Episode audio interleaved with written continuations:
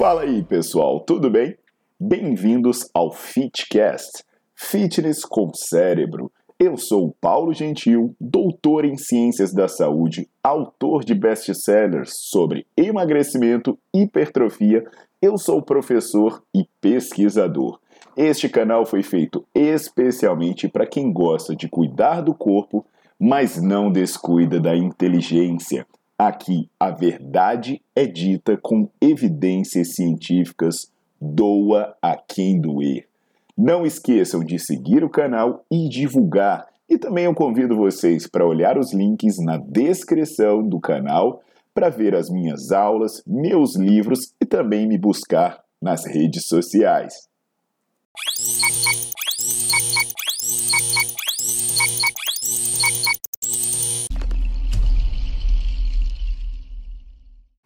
Olá pessoal, tudo jóia? Aqui é o Paulo Gentil e hoje eu vou falar sobre um assunto muito importante para esse nosso momento atual, que é sobre fazer exercício de máscara, principalmente falar dos problemas inerentes a isso e também das possíveis estratégias que a gente tem para evitar essas questões.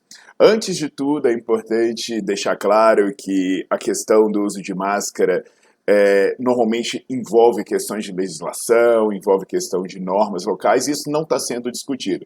A gente vai falar sobre a parte técnica, que envolve especificamente o exercício com máscara, tá legal? Antes de começar, eu já peço para você deixar o seu like no vídeo, botar para seguir o canal e depois lembrar de compartilhar com seus amigos, com seus colegas, conhecidos para ter acesso a essa informação.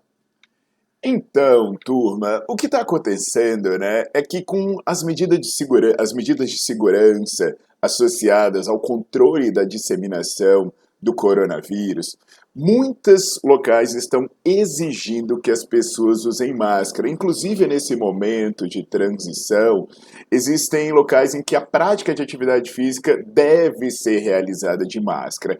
E aí, Muitas pessoas estão se perguntando como isso pode influenciar o exercício físico, qual a interação disso com o exercício físico.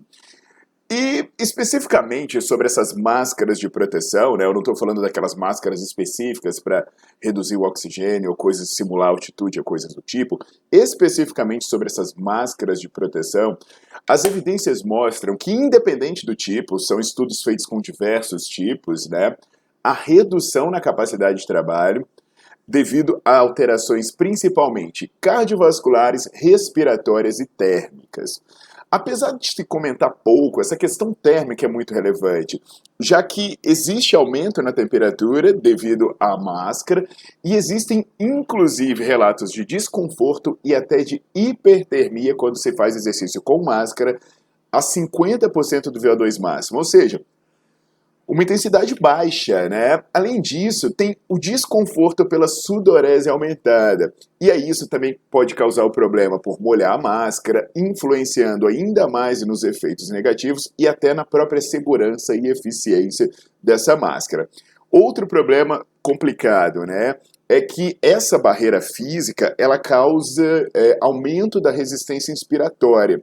E aí você vai começar a ter uma maior participação do metabolismo anaeróbio e também vai fadigar precocemente. Isso vai ser especialmente evidente quando as atividades foram mais prolongadas ou elas forem feitas em maior intensidade, principalmente acima do que a gente chama de limiar anaeróbio. Apesar de se falar principalmente dessa dificuldade no maior esforço, essa barreira física gerada pela máscara, ela vai fazer com que se acumule gás carbônico e, que e, e com que se inspire menos oxigênio.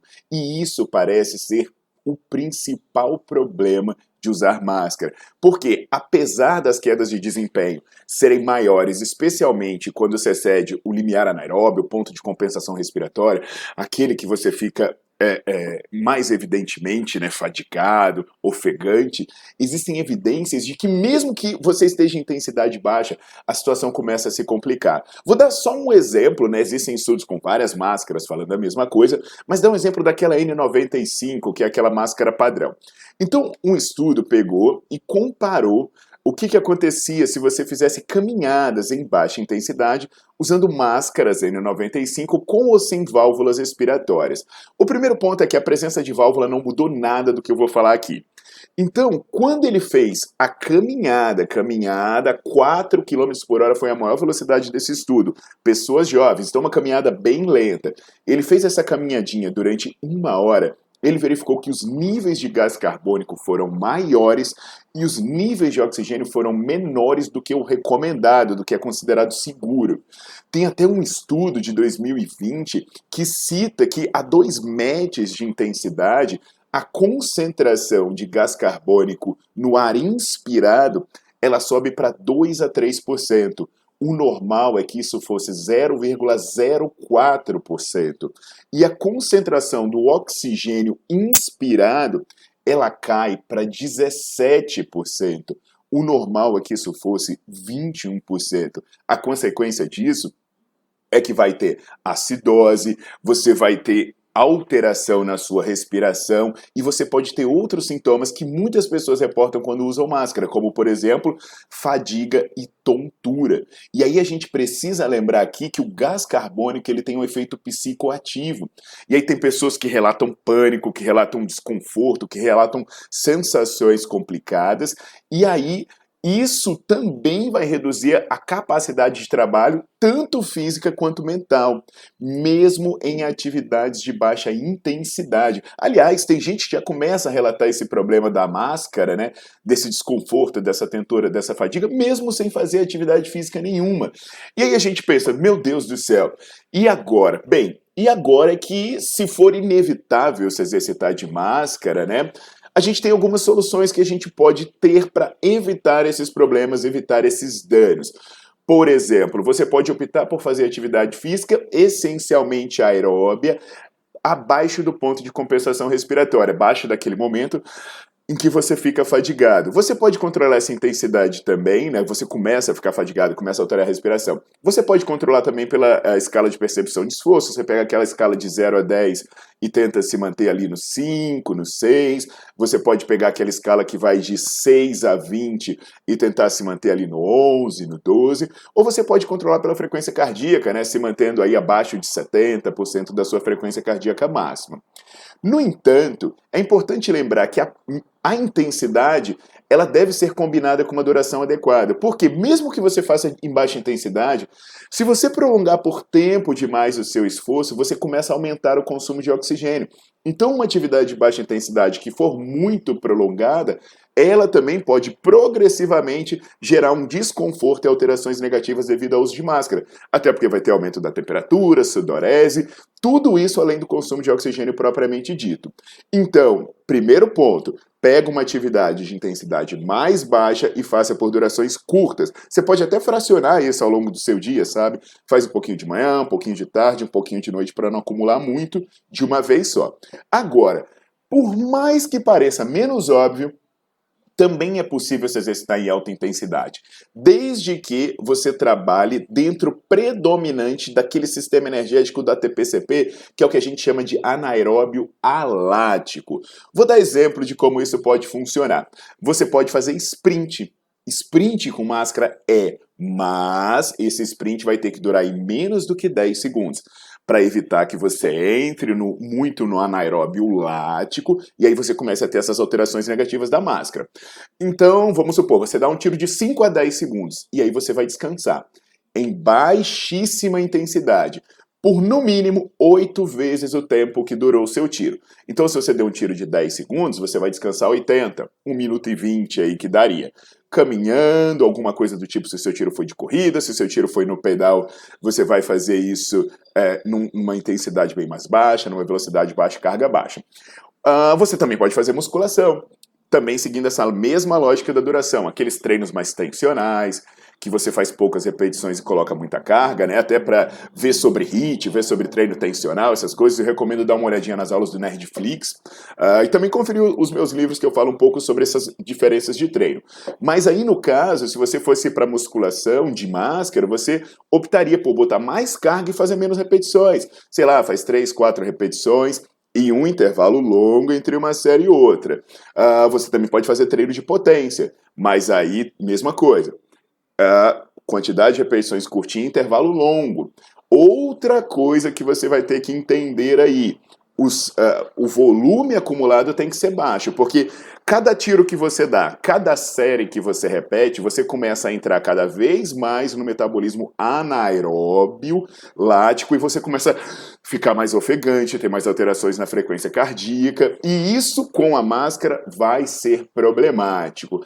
Ah, também tem o HIT, né? Quem já viu as aulas de HIT que eu tenho lá no Nerdflix, sabe que tem um tipo de HIT que não altera muito a sua frequência cardíaca e nem tanto a, a, a sua respiração, que é o HIT curto que você dá um tiro submáximo, sei lá, de 10, 15, 30 segundos e você faz recuperação passiva.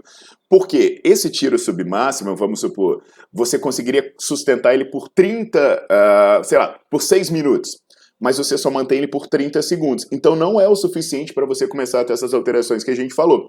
Aí você faz ele curtinho e descansa passivo. Então, pessoal, eu tenho problemas associados ao, ao uso de máscara, existem, eles são óbvios, eles são evidentes, e eu tenho possíveis soluções para isso. Mas veja, não há receita de bolo. Existem possibilidades. Se a gente tiver conhecimento dos efeitos negativos, de como os diferentes modelos de treino se comportam, a gente consegue minimizar o dano associado a isso. E aí, como eu reforcei, é, detalhes sobre isso tem tanto na minha aula do Nerdflix quanto nos meus livros. E aí é importante a gente falar isso, porque conhecimento nos traz opção para tudo. Agora, é, eu não posso entrar em, em questões específicas de cada lugar. Uh, se na sua cidade você não precisa usar máscara para se exercitar, ótimo, é, não, não, precisa discutir isso. Ah, se eu prefiro treinar em casa, na escada do prédio, para não usar máscara, ótimo, não, não ninguém está discutindo isso. Mas se você quer fazer atividade externa, se você precisa fazer atividade externa e a sua legislação obriga você a estar de máscara, senão você é multado, é preso, sei lá o que, né, o que está acontecendo nesses tempos malucos.